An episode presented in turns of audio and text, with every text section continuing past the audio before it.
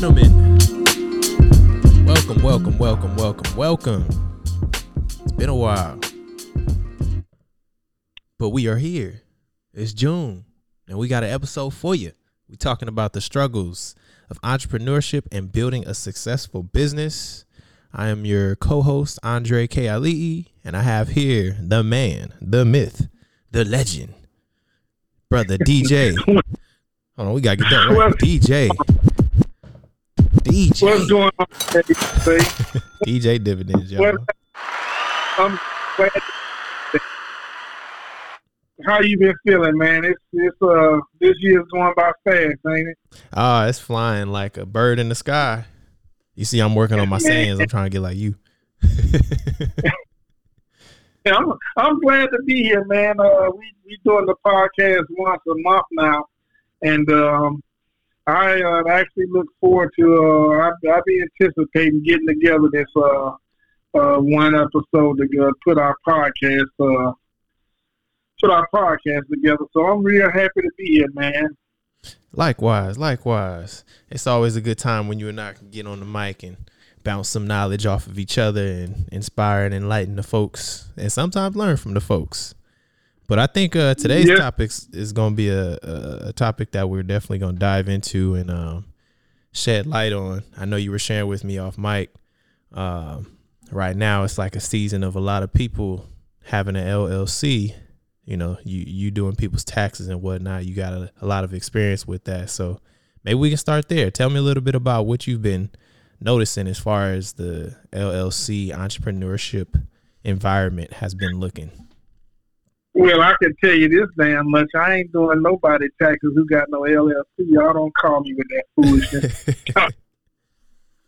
Because uh, I done, I done turned away over a hundred people that showed up with LLCs and they needed to do a 1065 and um, they wanted me to help because they were referred by somebody else and um, I've turned them away um, because what I've been seeing and we've been seeing this here probably since the onset of uh, uh, COVID 19, Andre, is that um, for whatever reason there was an avalanche of uh, social media uh, inspiration and motivation for everybody to go out and set up their LLC. Um, we had the whole PPP loan thing that kind of aligned with it. So a lot of people jumped out there for the wrong reasons and set up these LLCs. And then there are a lot of young folks out there that just believe that it's sexy and uh, they romanticize about saying, I got my LLC. Um, but having your LLC doesn't generate a single dollar of revenue. And uh, that's, uh, that's the issue that I've had over the last two and a half years. All these people showing up um, because they set up LLCs and they got business cards and they got websites and they've got on the gram, they've got on Facebook, they've been flossing with their cash, their jewelry in front of cla- cars, they got the designer clothes. Some of them even getting on and off of jets.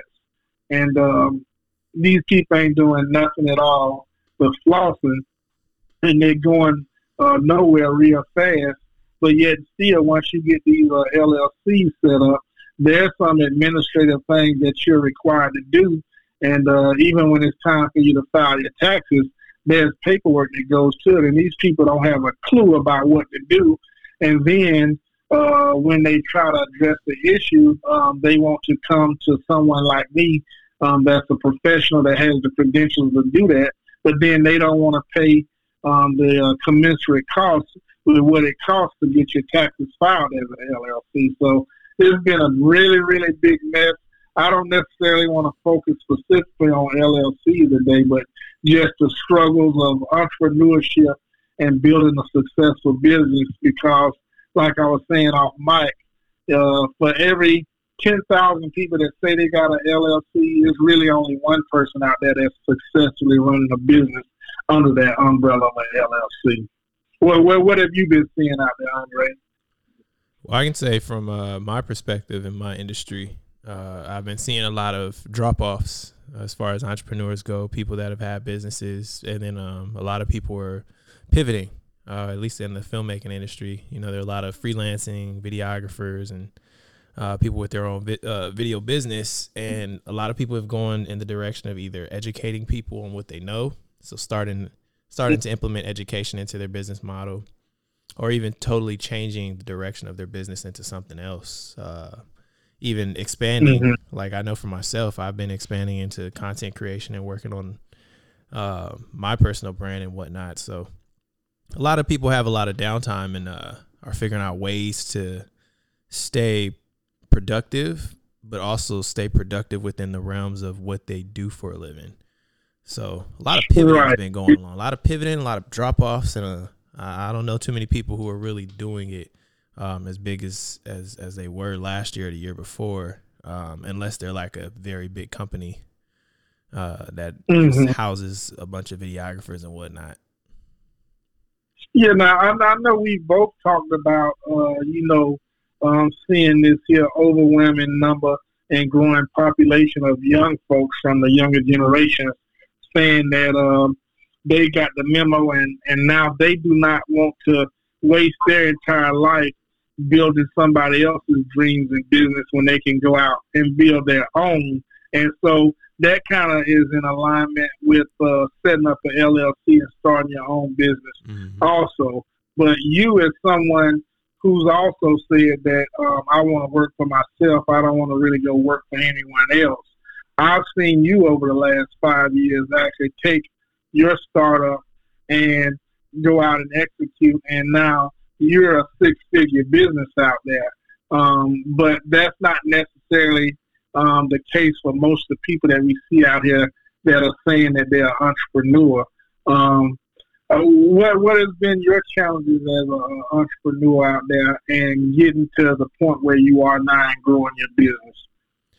Oh, one of the biggest challenges I can say is the ebbs and flows of of business. Um, I would love to sit up here and say that every month is a is a 10k month or a 5k month or a 15k month or a 30k month. But the reality of it is is you know there are months where i've had droughts um, where i may have income starting out in the beginning of the year and then you go three or four months with no income and then that fifth month your income is like 30000 so it makes up for the last three months you didn't have income and then the months uh, following that vary as well. So uh, the biggest mm. challenge i would say is really just keeping that frame of uh, perspective that it's 365 days in a year.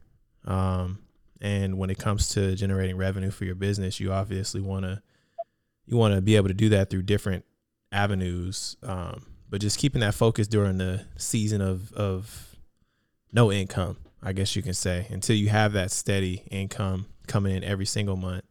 Uh, keep that perspective of you know you have more than one month in this year. So if you have a, a, a bad month on paper, it doesn't mean that your business is a failure.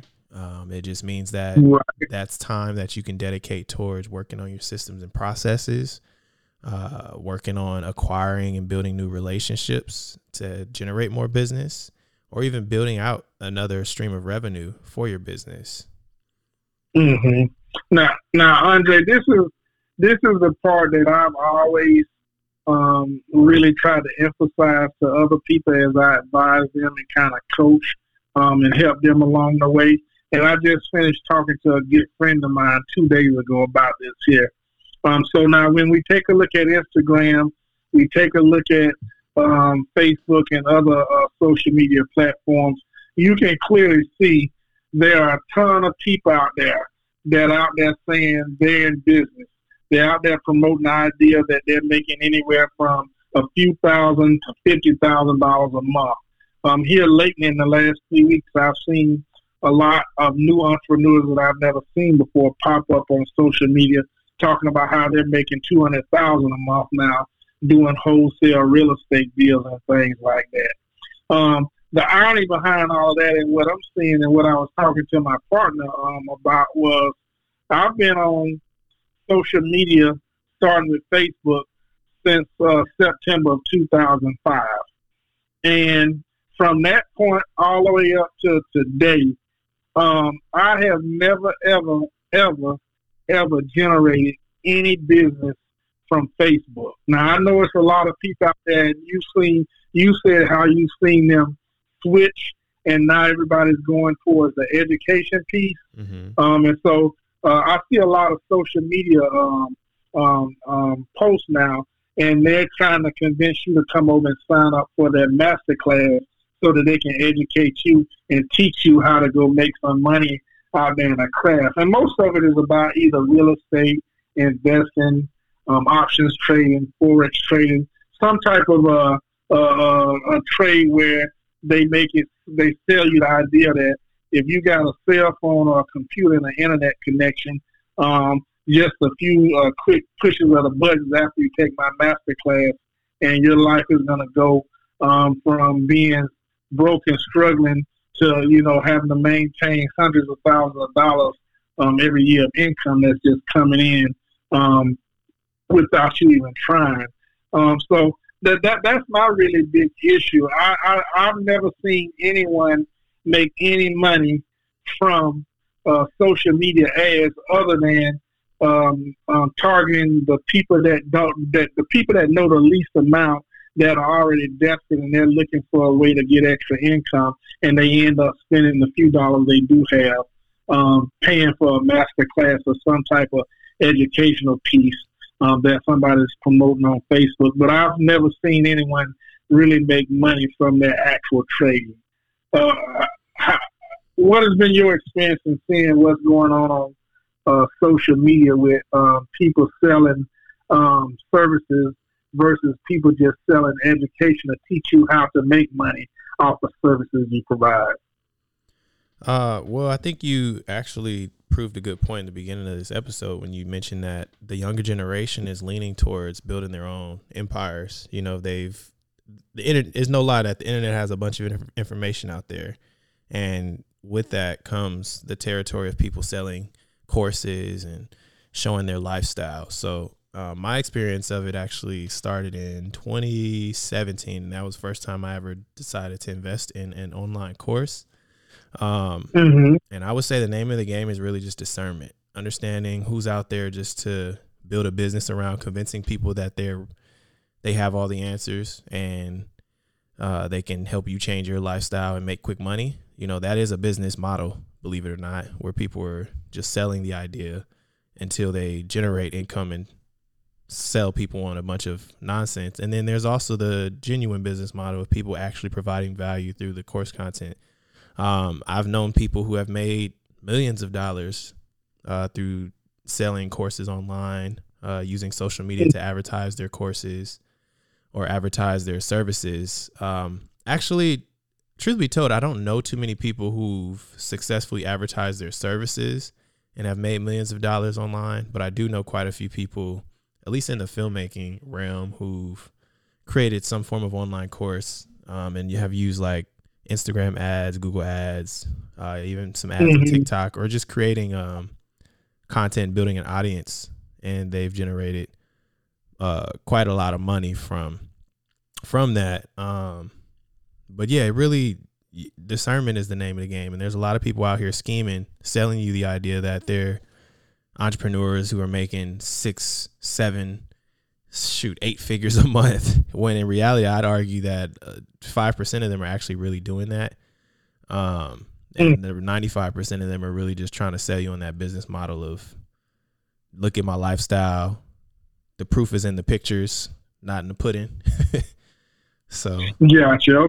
So you so you're basically saying flossing on social media and showing people um, the highlights with the designer clothes and the jewelry, um, all the materialistic things. That in itself is a business model that ties back directly to selling uh, learning courses and master classes. Yeah, I would say if if you're watching an advertisement from somebody and they have to sell you on their lifestyle, chances are they're probably not living that lifestyle. Um, if you're looking at a course and they're selling you on the actual information and knowledge that you're looking to receive, chances are there's value in that course. Gotcha. Okay. I mean, so I mean, I know you and I, we talk about that all the time because we strategically uh, chosen not to uh, use that type of business model to to floss and to show you, um, you know, a flamboyant lifestyle and yeah. um, position ourselves like we're living like multi-millionaires every day.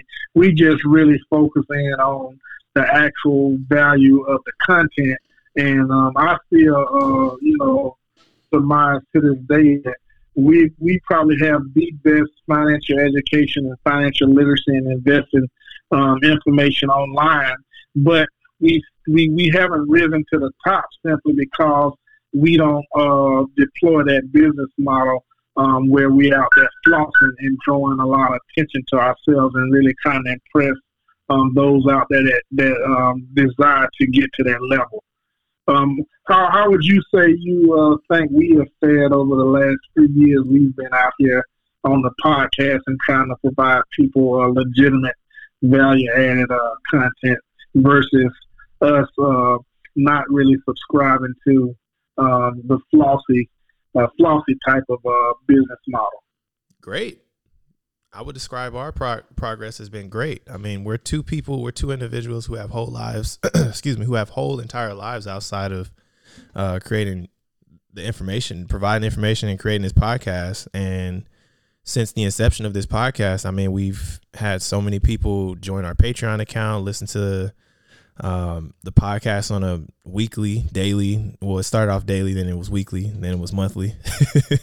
so I mean, we've built a loyal following, and we've actually impacted the lives of people. Um, and we're just two people doing this. We're not selling anything.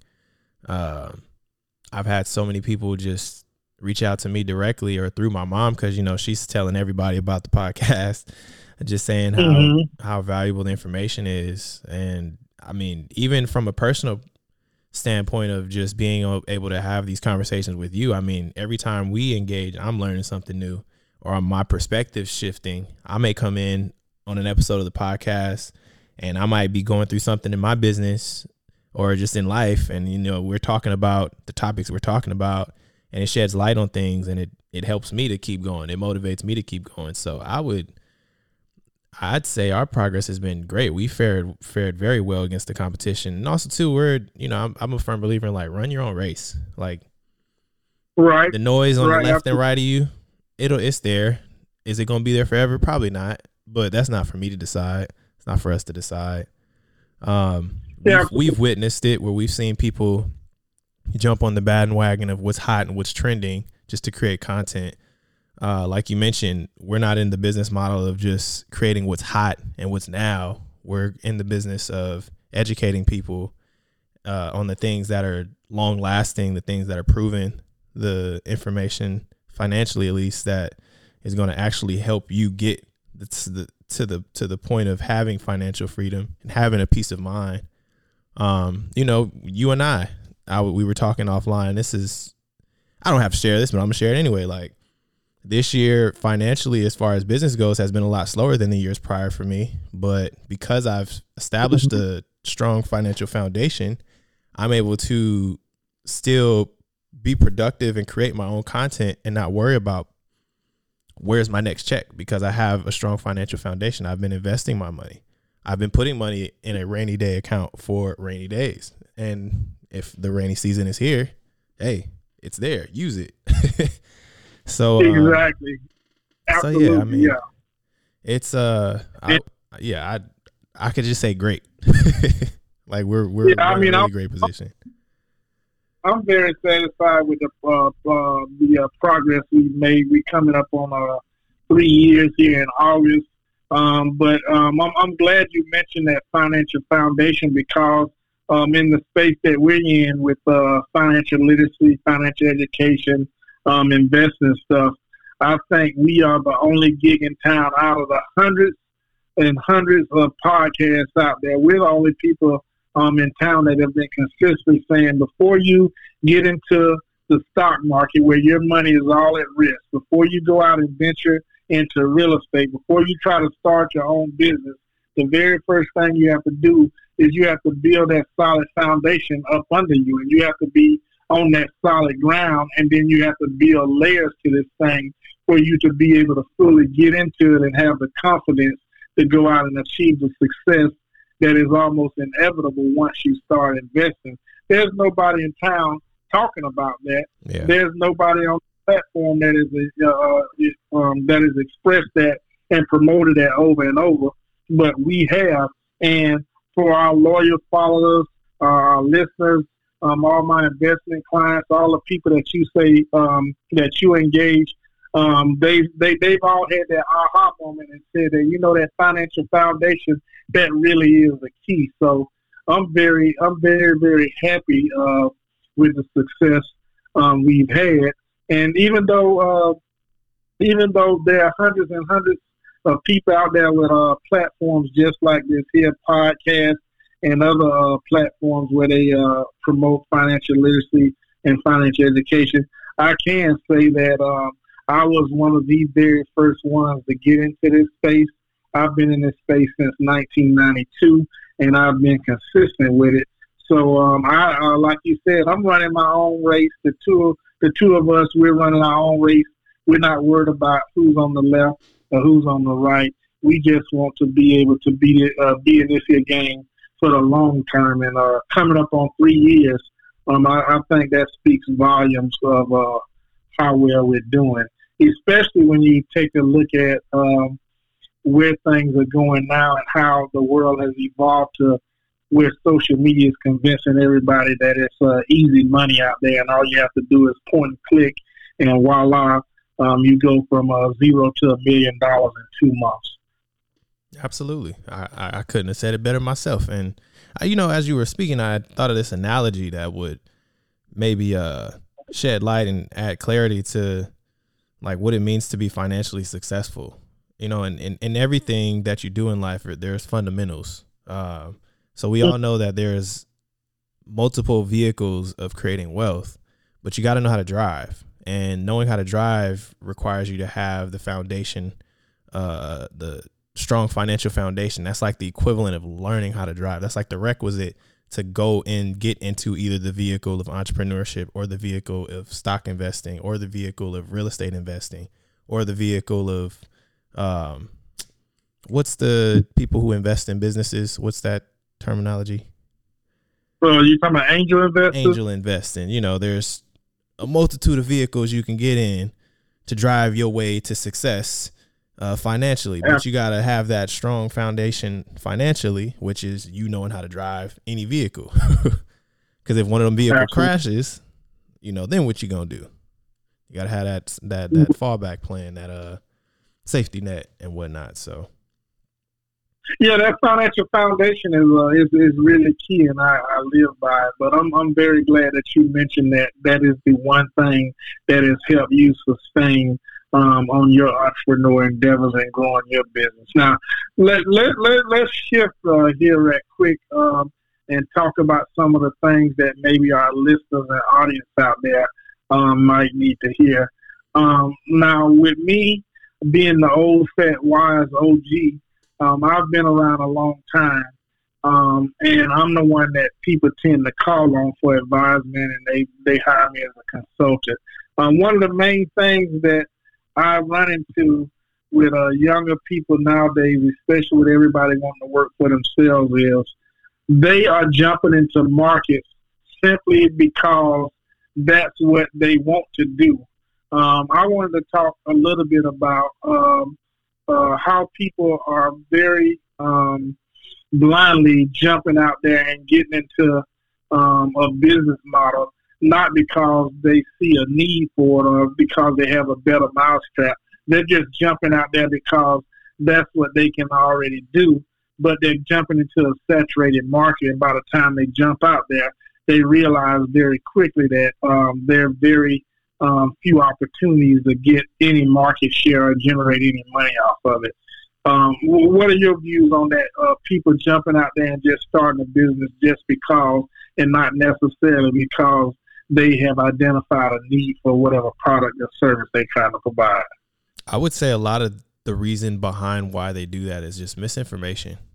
Uh, the way business, the way entrepreneurship is presented to the masses isn't uh, uh, in all cases a realistic point of view. You always see the success stories when it's highlighted or when it's advertised. You never really see the failed businesses that led to that final successful business, or you never see the multiple pitfalls the person had before they actually started generating income. You just hear the story of, yeah, I started my business and a few years later, this is what we're making, or a few months later, this is what we're making.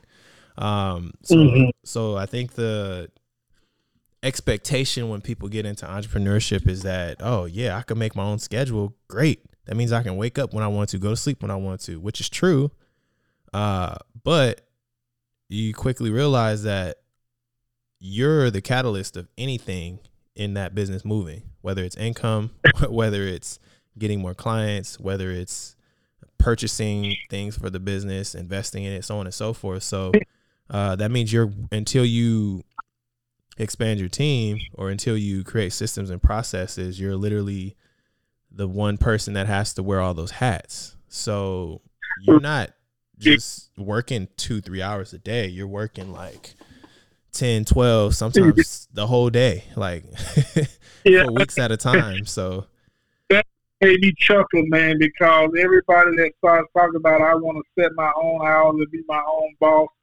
um, I can't even count the number of times where I've had to tell people like, yeah, you about to be getting your ass up at 4 a.m. you ain't gonna lay back down. So you you you about to set your own hours for real. It's gonna be 21 hours a day, and you're gonna be doing that probably for four or five months before you even see your first dollar. So uh, don't believe the hype. It's a whole lot more that goes to it other than just saying, uh, I got my own business and I'm my own boss now and I can make my own hours. It's gonna free up my time. It's literally the opposite. Right. And and and to answer your original question, you had asked like why do people uh, get into the markets that they like versus fulfilling a need. Uh, I would I would say mm-hmm. for myself, my personal experience, I was fortunate to have done something that I actually enjoyed or pursued something I actually enjoyed that also met a need, uh, which was mm-hmm. video. Um, before uh, before TikTok was popular, before Instagram had Reels, I dove into video uh, production. Mm-hmm. Um, yeah, I mean, I was I was fortunate in that regard. Uh, but I think a lot of the times too, people people are just fed up with what they do in the day to day. They have like so much of a distaste for the job that they're failing to see that the job that they're working,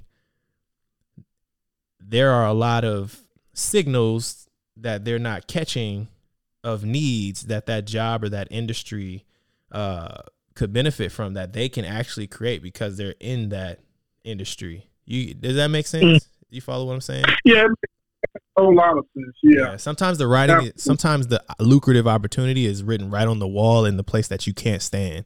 You just have to get outside of yourself and and acknowledge that. Um, yeah, yeah, absolutely. A lot of times you can definitely see the writing on the walls. You can read the tea leaves. I was speaking more so of, uh, you know, the million or so people that show up every other week talking about they're getting ready to start their own T-shirt business. So they're going into the business of designing websites, and you know, they they always want to throw you the numbers out there, like, oh, it's a eighty billion dollar industry, and if I can just get three percent of it, um, I know it's already saturated, but I'm gonna get in and get this here little piece right here, and I'll be good. It just simply doesn't really work that way. And uh, you get into something with a low barrier entry, um, that's just a, a sign uh, for disaster all the time. And that's that's what I tell people all the time. Uh, when you look at compensation, or when you look at how much you're going to earn providing a service or providing labor to somebody else, you really have to look at the barriers to entry mm-hmm. for that stuff. And, and oftentimes use the analogy about teachers. We all on this podcast right now across the country and around the world, we all agree that teachers should be paid way more, correct? Absolutely. 100%. But when you look at the entry to becoming a teacher, um, basically all you have to do is go to college for four years and you can pick whatever subjects you want and make your way through college for those four years and get a seat, and then wham bam, now you're a teacher. Mm-hmm. And so uh, I'm not trying to diminish the value of the teachers, but I'm just saying how easy it is. Yeah, how easy it is for you to become a teacher versus how difficult it is for you to become a lawyer or for you to become a doctor 100%. or an engineer. There's a whole lot more um, complexity to it and oftentimes we don't look at that. So I, I, I advise clients all the time: if you can take five hundred dollars and order the press and order a box of T-shirts, and then get the designs and get the ink, and you can be in business doing T-shirts. don't you think there's 50 million other people out there doing that same exact thing? right. and and you to that point, I mean, I think that's why being a successful business requires you to think outside of the box. You can still operate within an industry that's 80 million, 80 billion, and you get your slice of the pie, but just don't go into that industry doing what the millions of other people are doing, which is making t-shirts. Why don't you make the boxes, the the, the designs for those nice packaging that people ship out? Mm-hmm. Why don't you uh, design specific style of logos? Like figure out what your niche is that's high in demand and and solve it. Solve that problem that's high in demand or or pick a niche, test things out. Like I'm still I'm, I'm five years into my business, shy, and I'm still testing things out with as far as video goes because mm-hmm. I started out so broad. I've been doing short form content. I've been doing documentary style content. I've been doing podcast mm-hmm. content. I've been doing educational content. Like I'm just throwing things on the wall to figure out first what do I enjoy because I didn't leave a job to go create a job for myself that I absolutely hate. so let's start there. And then the second thing is okay, what do people want? What is in need, what is in high demand, and then what can I wash, rinse, and repeat and scale from there. And that's with anybody, with ever, with, with whatever industry you're in, you guys can figure that out and do that. Like, shoot, if you want to start a car wash, why start a car mm-hmm. wash when you can get your own power washing uh, equipment? Maybe it's not cars you wash. Maybe it's gutters. You know, maybe it's house gutters. Maybe you go in freaking um what do you call those uh the, the, the power wash a house or something like that or driveways? Like you you you got to really mm-hmm. just think about like you said the barriers of entry. What is the cost? What is the time that goes mm-hmm. into this? How could this potentially already, be scalable? How many people in my block are doing this or in my city or neighborhood are doing this? Right. Who's already doing it? And if you get into the business and start doing it uh, can you uh, provide a better mousetrap than, than that's already out there? Yeah. Because often uh, for entrepreneurs and starting a business, it comes down to how do I go out there and get a, a, a book of business, meaning that how do I get my very first client? Mm-hmm. And oftentimes, that's where we go wrong as entrepreneurs uh, trying to start businesses. We oftentimes put the cart before the horse. And so, what do what do I mean by putting the cart before the horse? We we oftentimes go in. We worried about the logo. We worried about the website. We worried about getting the Facebook page, and we worried about the colors and how our uh, final uh, background gonna look on the website, and all these other things. And I tell people oftentimes that that doesn't mean anything at all. Um, let, let's take something like if you wanted, to, like you were just talking about, um, you want to wash cars. Instead of you sitting back talking about it's an eighty billion dollar industry and you're going to get five percent. What you really should be focused on is, um, do I have the tools and the equipment to go out to get my very first customer? And when I get my very first customer, am I washing his car so good and meet his needs so well that now he's going to give me word of mouth for me to get my second customer? And by the time I get four or five customers, what I'm going to do is I'm going to put my all into providing the best service possible to these here five customers for these here first four or five months. And while I'm making a little bit of money out of this here, whatever I can put back in the company, I'm going to first put my infrastructure in place so that when I take on my sixth to tenth customer, um, my service is not going to drop off. Mm-hmm. I'm going to be able to sustain and then start to scale up one at a time and all my customers really need is they need to know when I'm available and they need to know my phone number. Now, when I approach it from that direction, they ain't concerned about how my damn website looks. Right. They not concerned about all those other foolish things that we kind of get Your caught up with. Your followers on Instagram, they ain't worried about none of that. I don't even have an Instagram yeah. for my company anymore.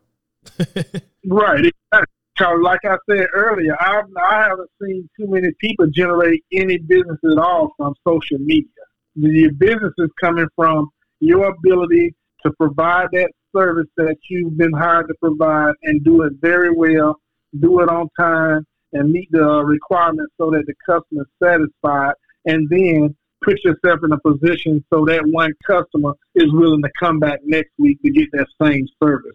That's what we have to focus on. And a lot of the reason why we fail as entrepreneurs or we struggle so much is we get caught up in the cosmetics of being able to present to everybody else that I got a LLC, I got a business.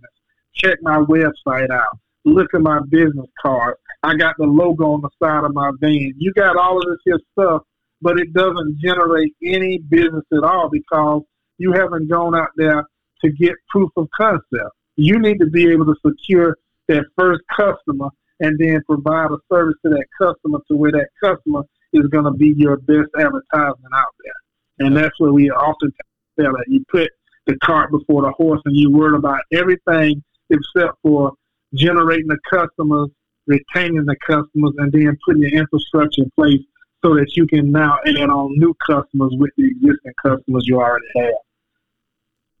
Hundred percent. Did I just sound like I went so far? No, you know how to drop that coin. You you, you, the walking cent giver. and, and, you know when I when I when I talk to people about this and stuff, this is why I also have a persona as being an asshole because oftentimes when when you're trying to help someone else, they also want you to deliver the message and the information in a nice package with a pretty bow on it. Mm-hmm. And oftentimes when you have to have tough skin and you have to face the reality of what's going on.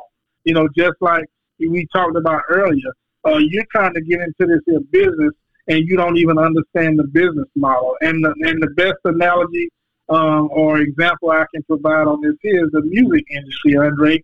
I mean, even to this here day, time and time and time and time again, these artists jump out here and they hot, they blow up uh, from zero to four seconds overnight. They go on tour. The tour just made forty million dollars, but yet still they not happy with their record deal, and they only saw uh, fifty thousand dollars out of it. They don't even understand the business model they in, and it's very important for you to understand your business model. You need to know what the startup costs are.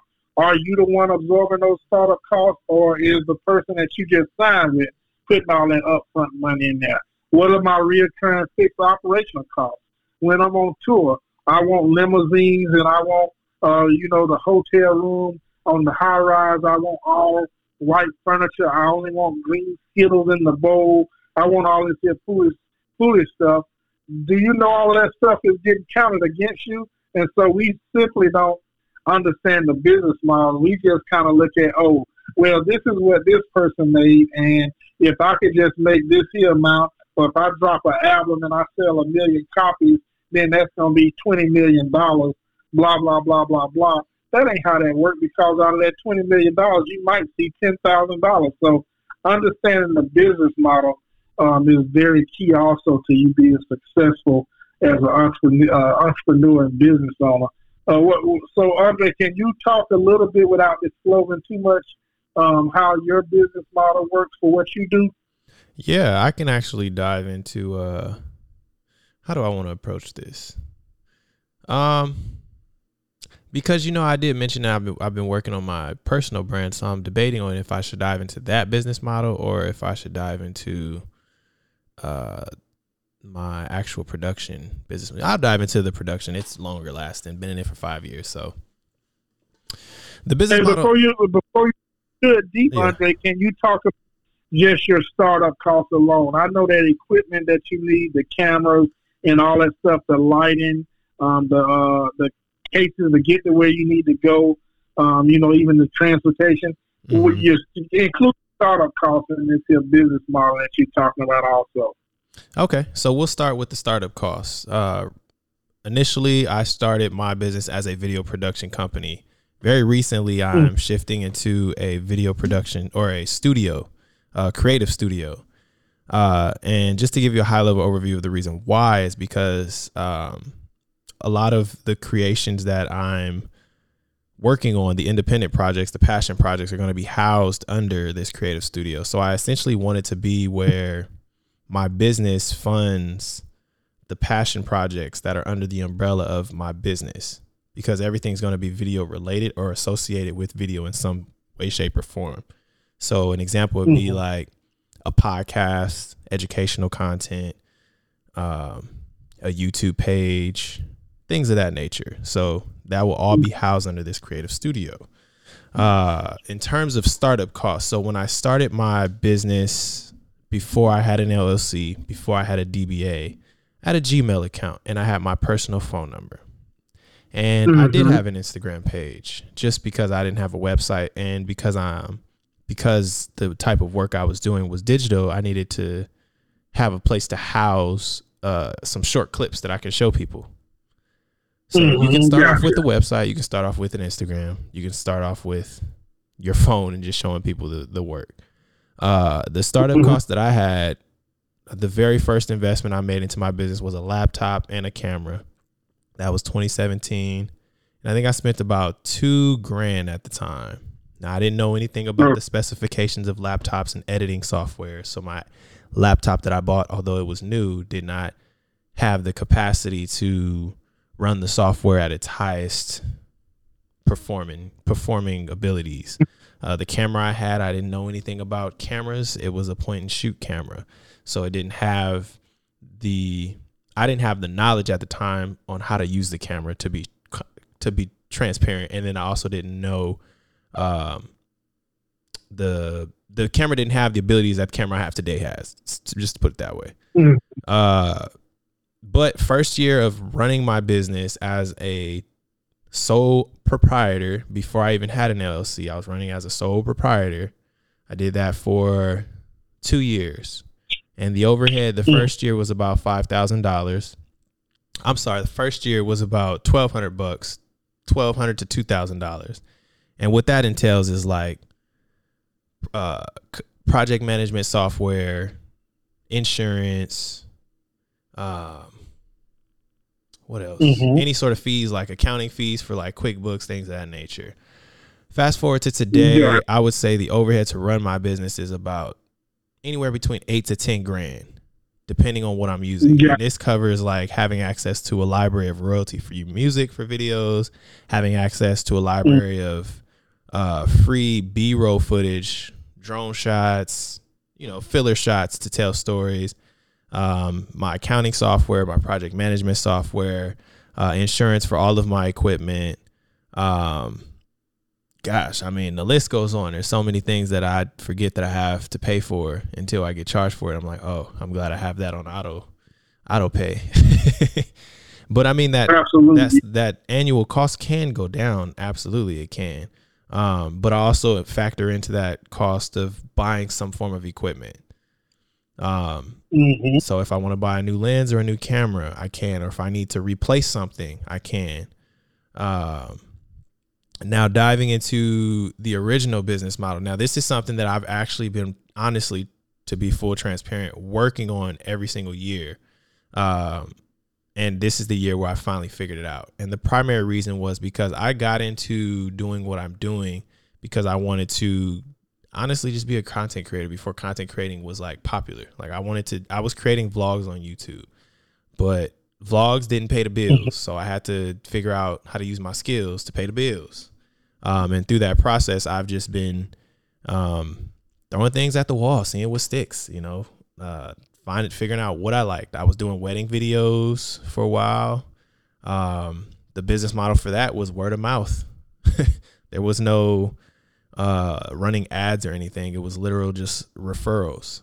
And then it got to the point where I wasn't too interested in doing weddings anymore, so I drew back on on the amount of weddings that I did a year to the point where I just don't do any.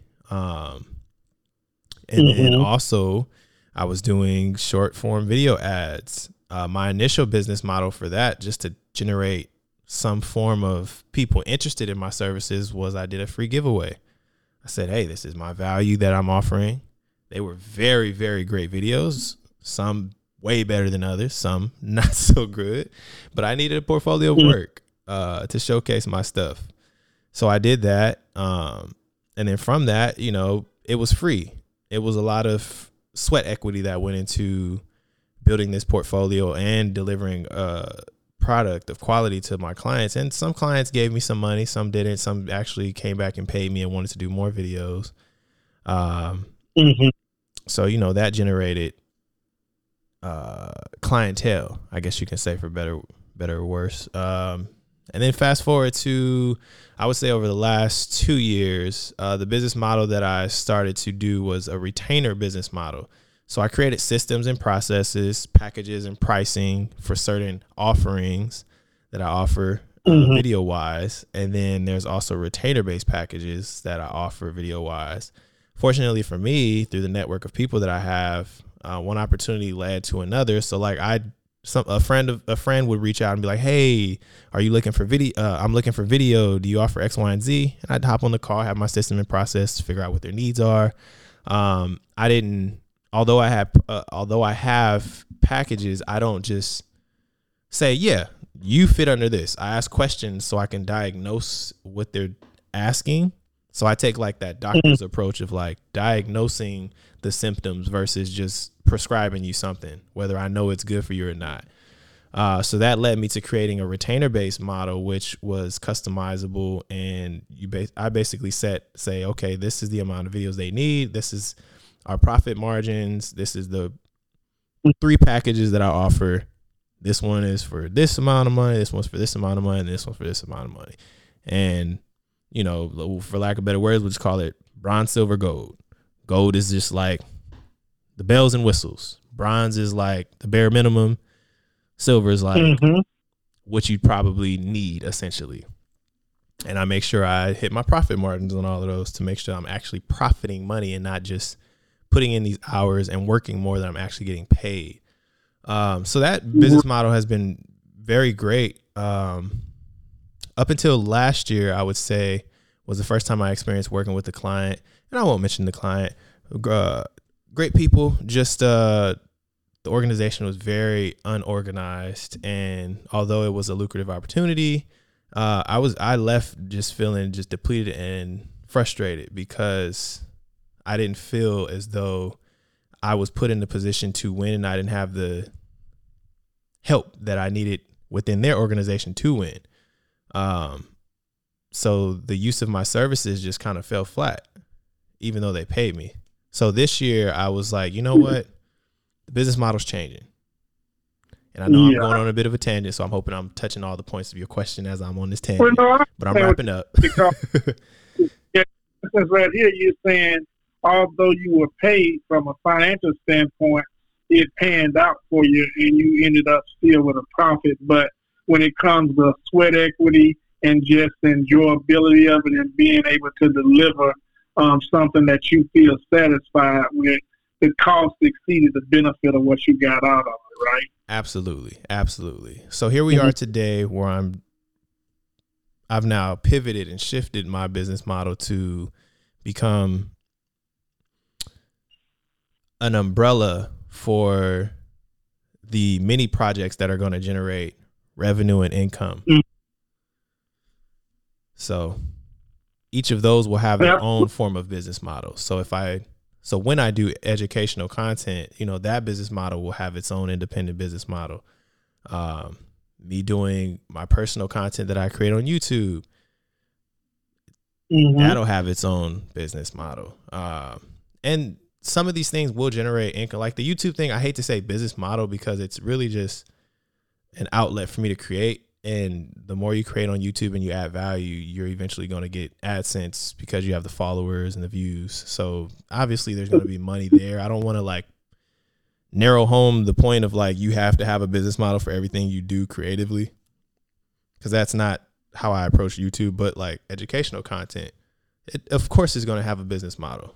Um, and then I still have the services that I offer. I still have the retainer based model. I still have the products and packages that I offer as a as a me exchanging my time for a service. So the goal for me now is to create passive streams of revenue for my business under this new umbrella of creative studio. So that's a yeah, that's a peek into the behind yeah. the curtain and, of what I got, what I've been working on, what I've got going on. yeah, and then you know the, the takeaway here, Andre, is, that what I want the listeners out there to understand is, is that going into it, you have to have some strong fit of how much it's going to cost for you to deliver this, this service, and you have to set your price point to a point where when you provide the service and the revenue comes in, the revenue is going to exceed the expense that it takes for you to deliver that service so that there's a profit left over. And now once you have that profit left over, that's going to help you come up out of the hole because you're starting off in the hole with all the startup costs 100%. on day one. So it's two months, it may be two years, it may be five years before you get your head back above water. But you really have to understand your cost model because if you get out there in any type of business and you haven't priced everything right, you haven't done your research and know what it really, really costs to run that type of business and to uh, deliver the service that you're uh, out there selling, um, then you're going to end up upside down, and then there is no success out of it when you don't have um, uh, more money coming in than going out. And I, I see a lot of new business owners that simply don't get the business model down right, or they don't go out and they don't pre-plan well enough, or they don't find the right uh, distributors and manufacturers to get the prices that they need to keep their expenses down, so that the revenue coming in is going to exceed what what they're spending out. Um, that that's that that's the key takeaway. What I want people to understand about understanding and knowing what your business model uh, is and making sure those numbers work. Absolutely. And, and I, yeah, and, and I'll tell you, like from my perspective, uh, you know, uh, just like over at Iron Step Construction and Engineering, Andre, that was a two hundred eighty thousand dollar startup. Mm-hmm. It took me, it took us four years to to get back to ground zero before we started seeing a single dollar. Yeah. Um, my, my, my center out in Phoenix, uh, 365 breakthrough, that cost uh, uh, $76,000 to get up and running and secure the businesses and put everything in place. Um, also, uh, we, you know, uh, Sky Girl CEO Sheena McCurdy, we recently got into a partnership out here where we're doing non-emergency transport services now, and we have uh, uh, eight vehicles out there, and we have the staff for them, and uh, we're out there providing this service um, but just the gas alone, it's, it's tearing our ass up. We we we trying to figure out what what can we do or where can we go to get a bulk uh, uh, advance agreement on this here fuel because paying for the fuel at the pump is just not working for us right now. We're we're out there spending our and then also um, with the non-emergency transport, you know, um, for the last uh, year and a half, I've been trying to um, also add on the uh, premium car service uh, with the customized uh, Sprinter van, and that's going to take me $140,000 plus whatever insurance that they're going to charge me for these commercial vehicles. And so I'm expecting that's going to cost me another 14000 But um, I have all those expenses to put out up front. So when we start talking about the business model, I have to really make sure on these here uh, uh, businesses that I have up and running that the amount of revenue and my projected uh, book of business out there is going to come back and make up my money back and then eventually get me to a point where we're profitable. But you see a lot of people with new businesses, they fail within the first uh, uh, two to five years because they don't have the uh, business model um, down to where they really need to be to be successful. One hundred. Now, um, another really, really quick. I, there's a point that I want to touch on that I want to, or there's something okay. I want to highlight to the audience that you you mentioned that I mentioned, and you know you hear me say on this podcast a lot that self awareness is key it, eh, for new entrepreneurs who are getting their feet wet and are considering starting a business or considering getting their feet wet, and for people who are transitioning and are investing in companies, I think the the biggest thing that you can uh, you can do to help yourself is know where you're starting at. Are you starting at being a freelancer? Are you starting at just hustling? Uh, hustling your way into creating this business. I don't mean hustling illegally. I mean hustling as a freelancer, meaning you're exchanging your time. You're a one man show. You're wanting to build this company, but you have to literally work every wear every hat until you can afford to hire someone. Or like in your case, Shy, like you mentioned, like Iron Step, you guys have the infrastructure uh, with with putting people in place, and you have the investment money up front you didn't have to wear every single hat. Now you may have had to wear a, a couple hats, but you didn't have to wear every single hat. Um, so it's it's important to understand like make sense of where you're at in your journey with your business. Are you freelancer trying to turn it into a legitimate business? Are you a legitimate business owner and operator? are you a legitimate business owner who's investing in people to operate the business for you? Because when you do that, Absolutely. you could figure it, it, it, helps you to add it helps you to figure out okay what is the business model i want because it's there are people who are business owner operator one man show making 80000 a month as graphic designers right. like out here independent creative mm-hmm. agency one man show and they're doing it because they have their systems and processes in place. Where there are other people who are making 80,000 a month and they have full teams. So it's really mm-hmm. just a matter of it takes time. I don't I don't truly believe that there's a such thing as an overnight success in anything, but more specifically in business because let's say you start a business tomorrow. Let's say you're working in the construction industry and you decide to start your own construction company and you've been in the construction industry operating as a project manager for 10 to 20 years. Mm-hmm. You starting your own construction company isn't and it, and it, and it generating revenue in the first year, generating a profit in the first year. That isn't an overnight success. Like you you have 20 years of lived experience working in this realm and then you go start a business. Versus someone who just go like if I go start a freaking construction company tomorrow, and if it just so happens to be profitable, it's because I've had at least a year and a half working in the construction industry prior to me mm-hmm. doing what I'm doing now. So yeah. it's not now, let, uh, let, there's no such thing as overnight success and just know where you're at with with your business. Those are the key takeaways that I wanted to nail home. And let me piggyback off of what you're saying and use that construction business um, as an example. Also, uh, Andre, you also have to not only have your business model down packed and have your projections in place to where you see where you're going to break even and then get into the area of profit, but you also have to uh, fully understand your back office needs too, because like you just said, you can be um, a project manager for a construction company for 20 years, and then you look around and say, you know what, I can jump out here and start my own um, construction company. But the minute you jump out there and now you're the owner of the construction company, now you can't really be the project manager because if you are the owner of the construction company, now you got to go out there and get new projects. So you're out there trying to build a new office building. You're out there trying to build a whole subdivision. While the project management is going on and the actual guys on the ground that are doing the work and everything, you got to have your ass over there at City Hall talking to the city manager. You got to be down over at the other side of the building, making sure the permits are in place.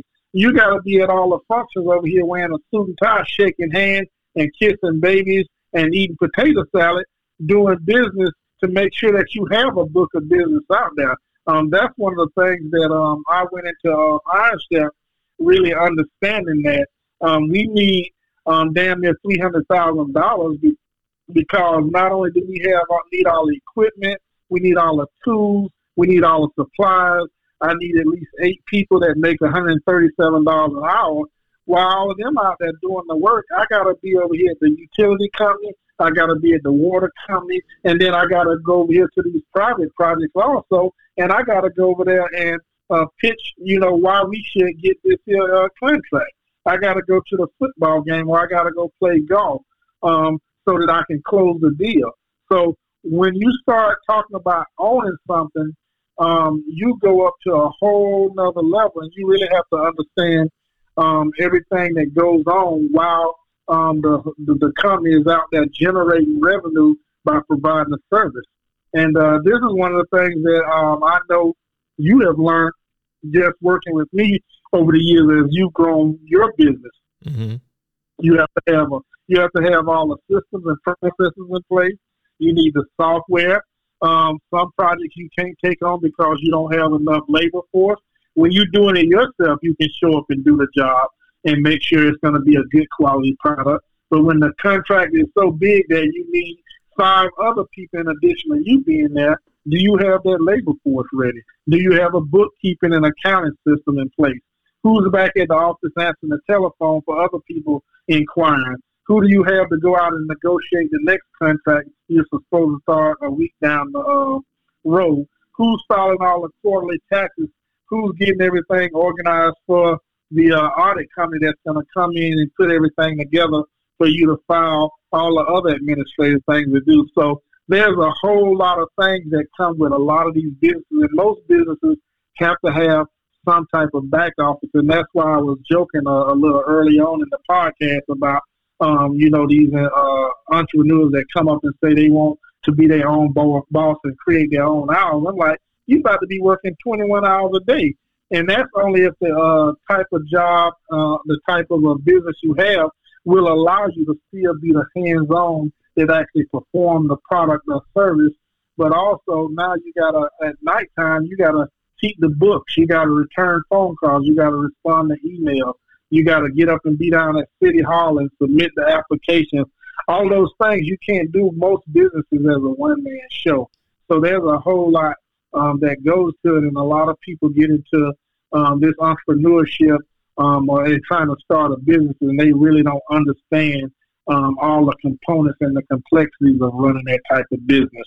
Um, how how how uh, smoothly and seamless have you been able to grow your business as opposed to being frustrated with all of your back office needs, Andre? Mm.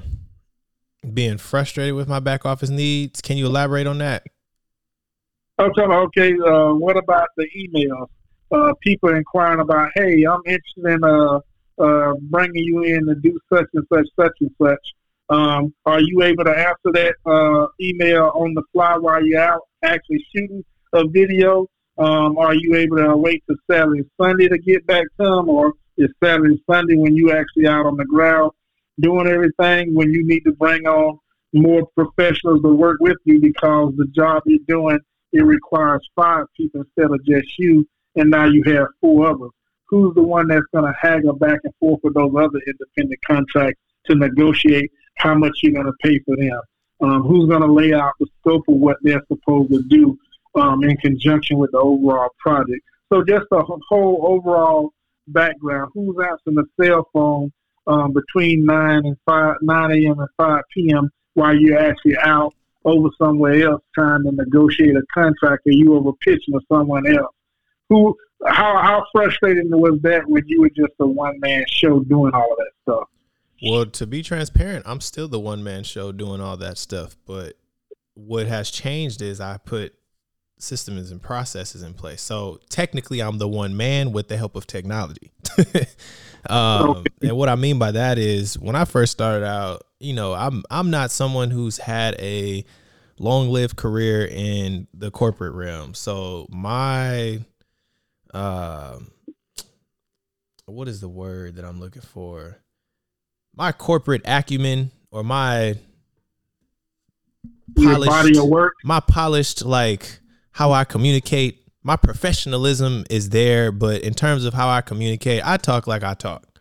I'm not in the okay. email talking about yeah they over there be doing like I don't talk like that. I just I just keep like I'm I'm to the point. Like I've I'm I'm not someone who overreads emails and I'm not someone who adds a bunch of fluff to emails. So that was the that was a challenge for me within itself, learning how to convey my level of excitement or to communicate in a way that's received well by people who are in environments where they overread emails or they read into emails and things like that. You follow what I'm saying?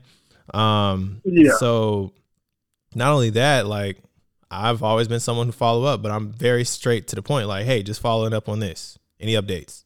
Versus versus hey, how are you? I hope all is well. I know we spoke last week. Uh, just to recap or just to catch up, how are things going with X, Y, and Z? I'm here if you have any questions. Like that within itself was more of a challenge for me than anything else. And to this day, it's still like literally last night I'm thankful for ChatGPT because I've been using that a lot more. But literally last night I read an email to my wife, and you know she's corporate. She that's her environment. She thrives off of that. And I was like, look, I need to hire, like, I need an assistant just to respond to emails, not because they're a lot, but just because I'm not that type of person who's like, who has that profession. That I don't even want to call it professional because I'm professional. It's just more so the way you communicate. Like I, I'm not that person who communicates like that in email. So she was jokingly like, "You should hire me." but um, right, yeah, to, answer, to answer your question about was that? I said that's a part of the back office, your staffing also, because you have to have the right people in place to answer the phone calls, to maybe uh, deal with uh, responses to email. I know, like uh, me and Sky Girl, we spend about twenty four hundred dollars a month mm-hmm. just in bringing independent admin support to uh, complete applications for us, to respond to this here, to get this here done, to run over at City Hall and, and get this on file, to go get this documentation and go by the bank and pick this up so I can sign and do all of this good stuff. So having the right people with the right skill sets in place also, that's definitely a part of your back office needs, especially as you start to scale and grow your business. Yeah, one hundred percent. Unfortunately, like the the project management software I use, you can automate responses. So if someone sends me an inquiry, it's already on the inquiry that hey, we'll get back to you within 24 hours. So if I'm not at my desk, I have an automated email that goes out um, and it basically funnels them down the process of getting the information I need from them before we hop on a call. I'm very personable mm-hmm. when it comes to talking to someone in person or over the phone or on Zoom. I actually prefer those sort of interactions. Um, so once we get to that part, it's pretty pretty straightforward. Um, I've even started incorporating like instead because you know people are busy and people tend to not make meetings for whatever reason. That's like one of the most annoying things. Um, you would think corporate professionals are prompt and on time with their meetings or are good at communicating, getting back to you, but sometimes they're the worst people. Uh, mm-hmm. uh, so what I've started doing is sending out video proposals where I literally record myself going through the proposal, saying hi, introducing myself, and um, sending that to them, and that has been super helpful as well. Um, just because it saves time and all I have to do then mm-hmm. is just follow up and say, "Hey, did you have any questions on the proposal? Are you ready to get started?" Obviously I add a little more fluff in there, but um, yeah, yeah. I mean, and you have to deal with that too when they don't agree with your price. And yeah, and, and, and that's not the problem I have, which is good. In the beginning, I did, but it took a lot of bumping my head, being frustrated working with certain people to come to the point of knowing what my prices should be and are.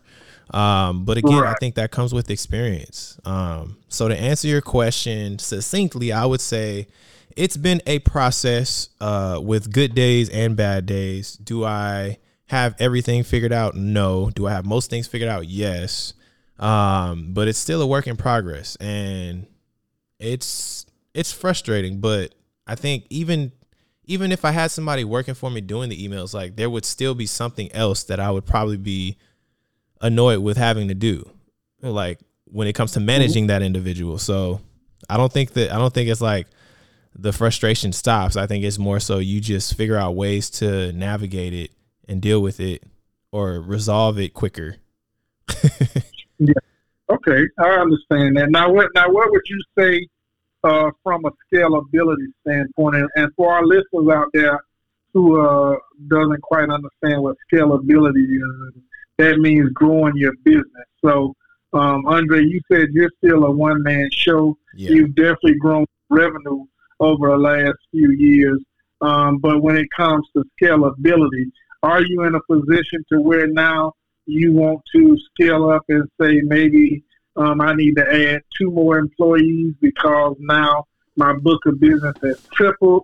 Or are you still in that little sweet spot area where you're saying, um, everything that I have good now, the number of clientele I have, the amount of work I get every year, and I can kind of keep my hands around everything and keep the quality of everything where I want it to be as my brand.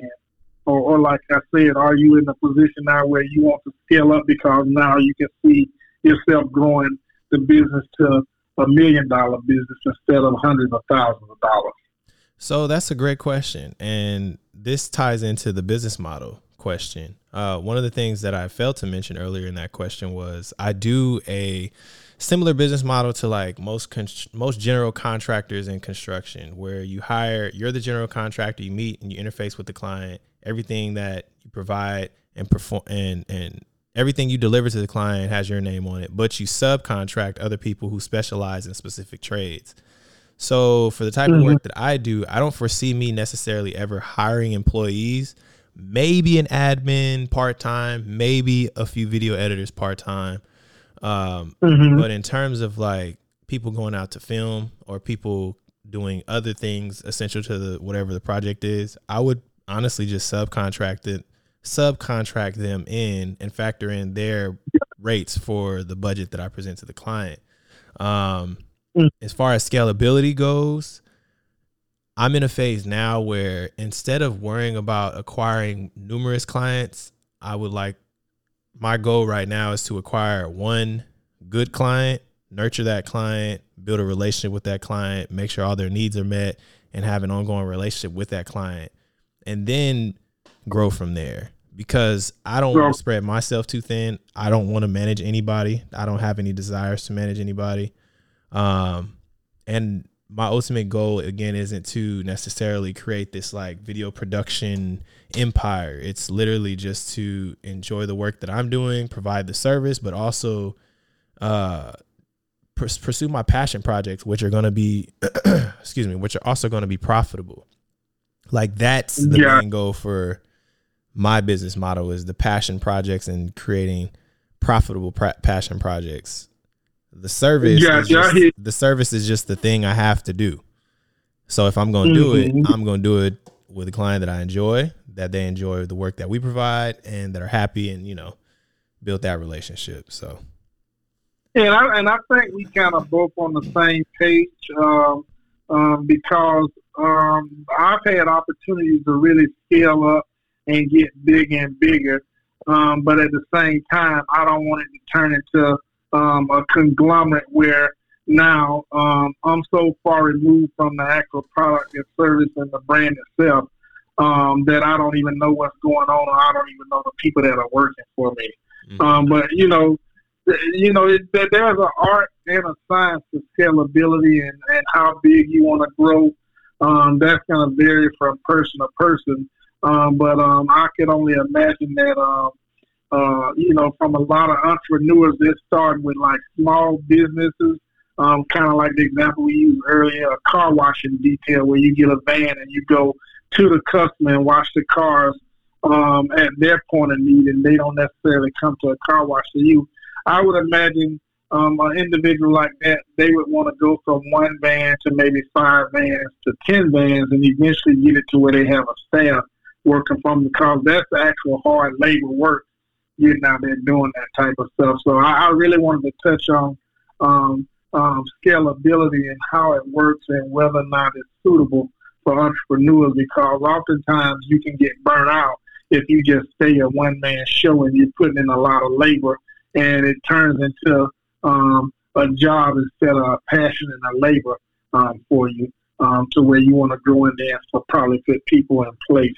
Um, that that that that that that's always been like a great area for me as well. Um, and, and like one area that I'm struggling with now, um, Andre, is uh, like my business partner um, over at uh, uh, Honeybee um, Transportation is that um, I, uh, uh, my partner, she went out and found someone to kind of be the uh, business liaison, and she deals directly with the individuals we have contracts for to provide the transportation. Um, but she brought this individual in, thinking that this individual was going to not only um, be that liaison and work on the things and get everything done and get compensated for a salary. My business partner thought that this was going to be a person that was also going to be the visionary, and then she was going to be um, venturing out into other things and looking at other streams of revenue for us and setting the company up to be able to scale and provide even more services. And, uh, you know, we ended up having to bump heads with that individual because that individual saying that you all haven't offered me any equity and ownership into your company. Why in the hell would I be out here trying to build everything up? Y'all gave me a job description. This is what I do. Y'all told me this is my salary. This is how many hours um, I'm working. I'm just here to get a paycheck. I'm not here to help build this company and scale it up. So, with all that being said, how do you feel about individuals that you may contract as an independent contractor or individuals that have advised you or you just bump um, ideas off their head? Um, how do you feel about people that are there for you in that type of manner, but then ultimately they expect to get some type of ownership in your business?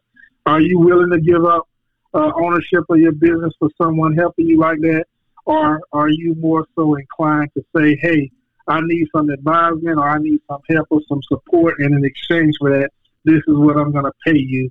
And then after that's said and done, you go on about your business. How do you feel about that? Um, what I would say is, excuse me, hold on one second. Hate to clear my throat on the uh, mic. Uh, yeah, so in the background, ain't nobody gonna get none of this on the ship. and man, Scrappy over there enjoying his nap. He is living the life. but to answer your question, I would say from personal experience, like I have a good buddy of mine that I work with. I started my business wanting to work with everybody I know who had a camera and displayed interest in video but I quickly realized not everybody's suitable for that responsibility. Uh, you know, everybody mm-hmm. has different levels of conducting business, different levels of discipline, and different levels of responsibility uh, with how they treat the craft uh, and their professionalism. And I quickly learned that that opportunity isn't something that should just be given to any and everybody. Uh, mm-hmm. So I would say lead with building relationships and rapport with people. Um, because my buddy and I, I mean, we have our own independent businesses. He hires me for uh, job opportunities when he needs a second shooter, and I hire him when I need a second shooter. I refer him business. He refers me business. Uh, we hang out outside of us working in the business, and when we hang out, we're always talking about ideas, and we never look at it as like yo, you owe me money for giving you that insightful idea, or like, yo, uh, I'm gonna stop giving you advice on your business because you haven't given me any equity. Um, granted, we're both still in like the first five years of our business. He's pivoted, I've pivoted, uh, but I would say I don't, I wouldn't mind giving him equity if it makes sense. But there's also that understanding of like me giving you advisement or him giving me advisement on something related to the business uh, would be different than him doing like the sweat equity or me doing the sweat equity in the business. You follow what I'm saying? Mm-hmm. Like there's no time yeah. exchange for advice.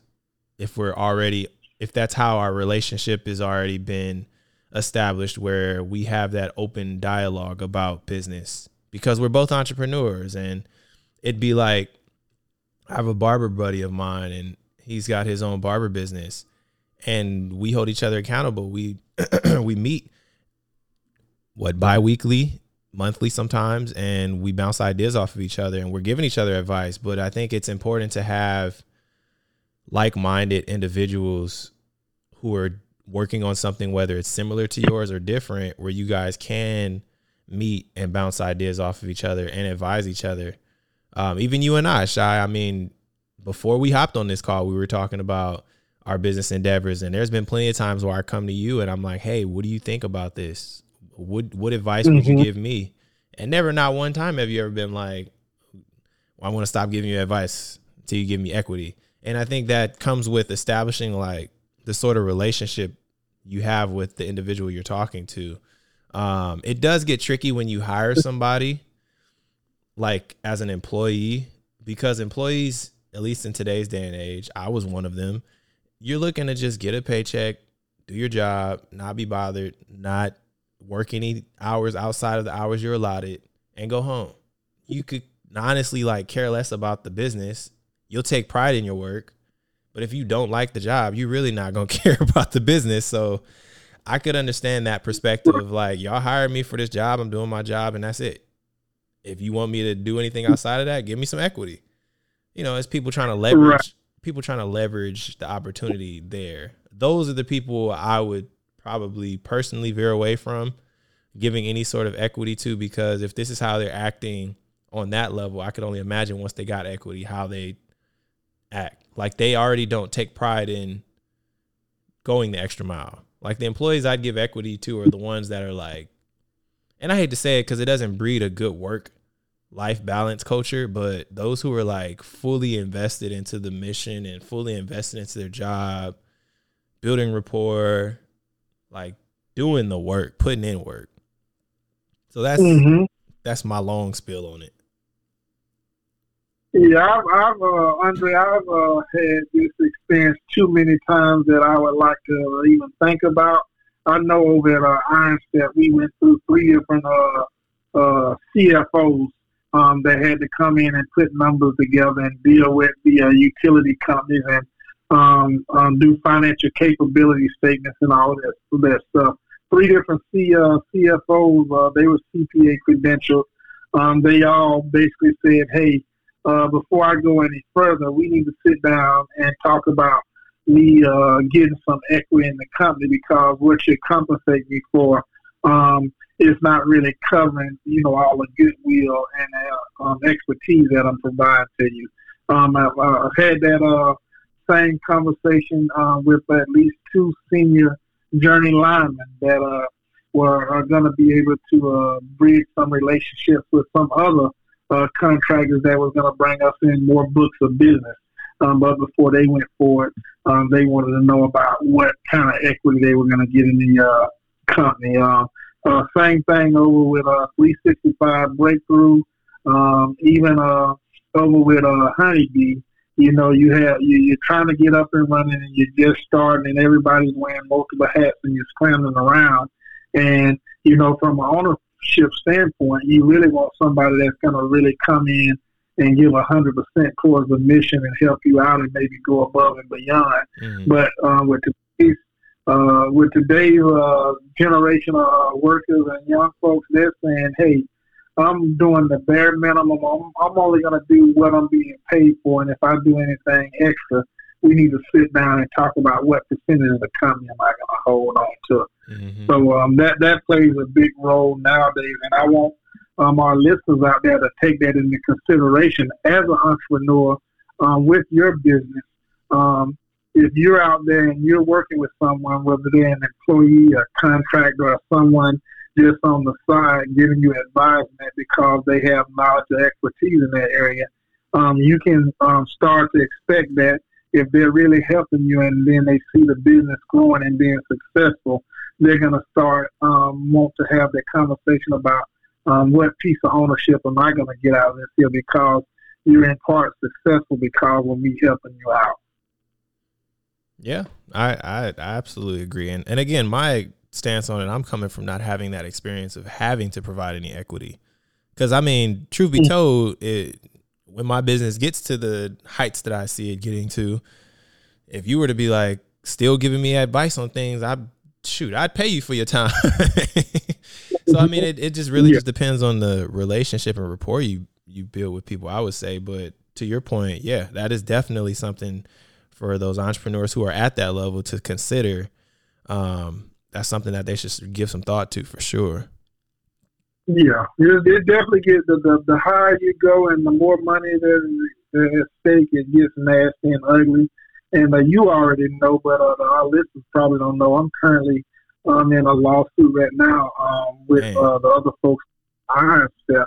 Um, they can, you know, people can just Google my name nowadays and they can click on and see all the details they want to. But uh, yeah, uh, putting in that sweat equity, uh, putting in money, and trying to help a business get up and running, it, it's a whole lot more that goes on behind the scenes, and uh, um, it gets uh, convoluted very quickly. But um, today we, we really wanted to talk about you know entrepreneurship and uh, you know uh, trying to build a successful business because that seems to be where um, our economy is going. That's where our new gener- generation of uh, young workers are going. Everybody wants to build their own empire. Nobody wants to come in and punch a clock and build up somebody else's dream and empire. So we wanted to have this here conversation to cover um, these various uh, perspectives and angles that we did today.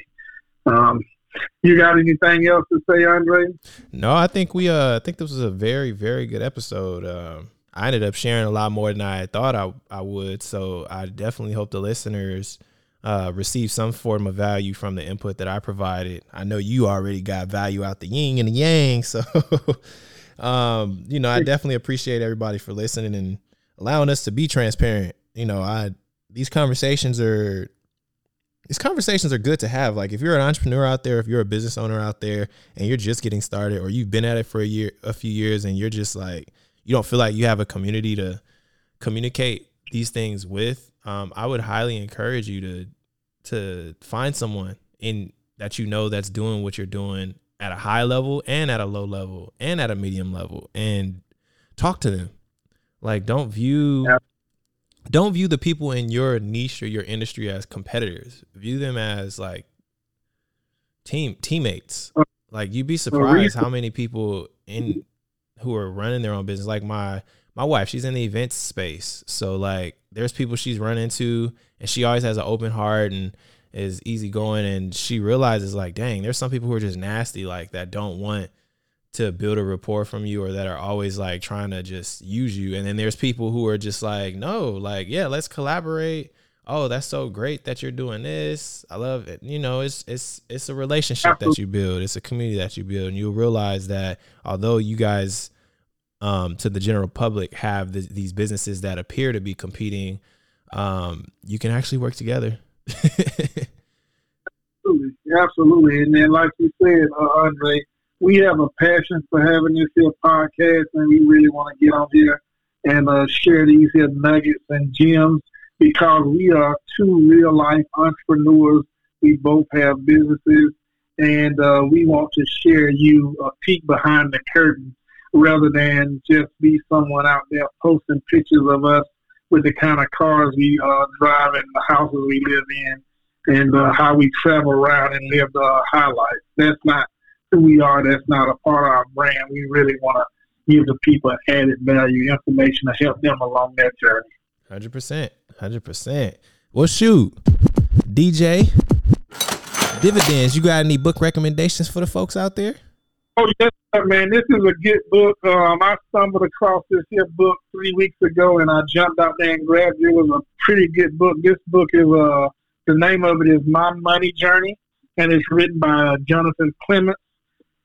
And this book is a, a, a, book that has a compilation of about 30 real life uh, stories of triumphs, struggles, and failures of how people find their way through financial freedom by being employees, entrepreneurs, um, corporate execs, uh, whatever have you. But it, it just talks about um, the various uh, different ways that people um, make their journey through life to get to their financial freedom. It's a very um, good inspirational book.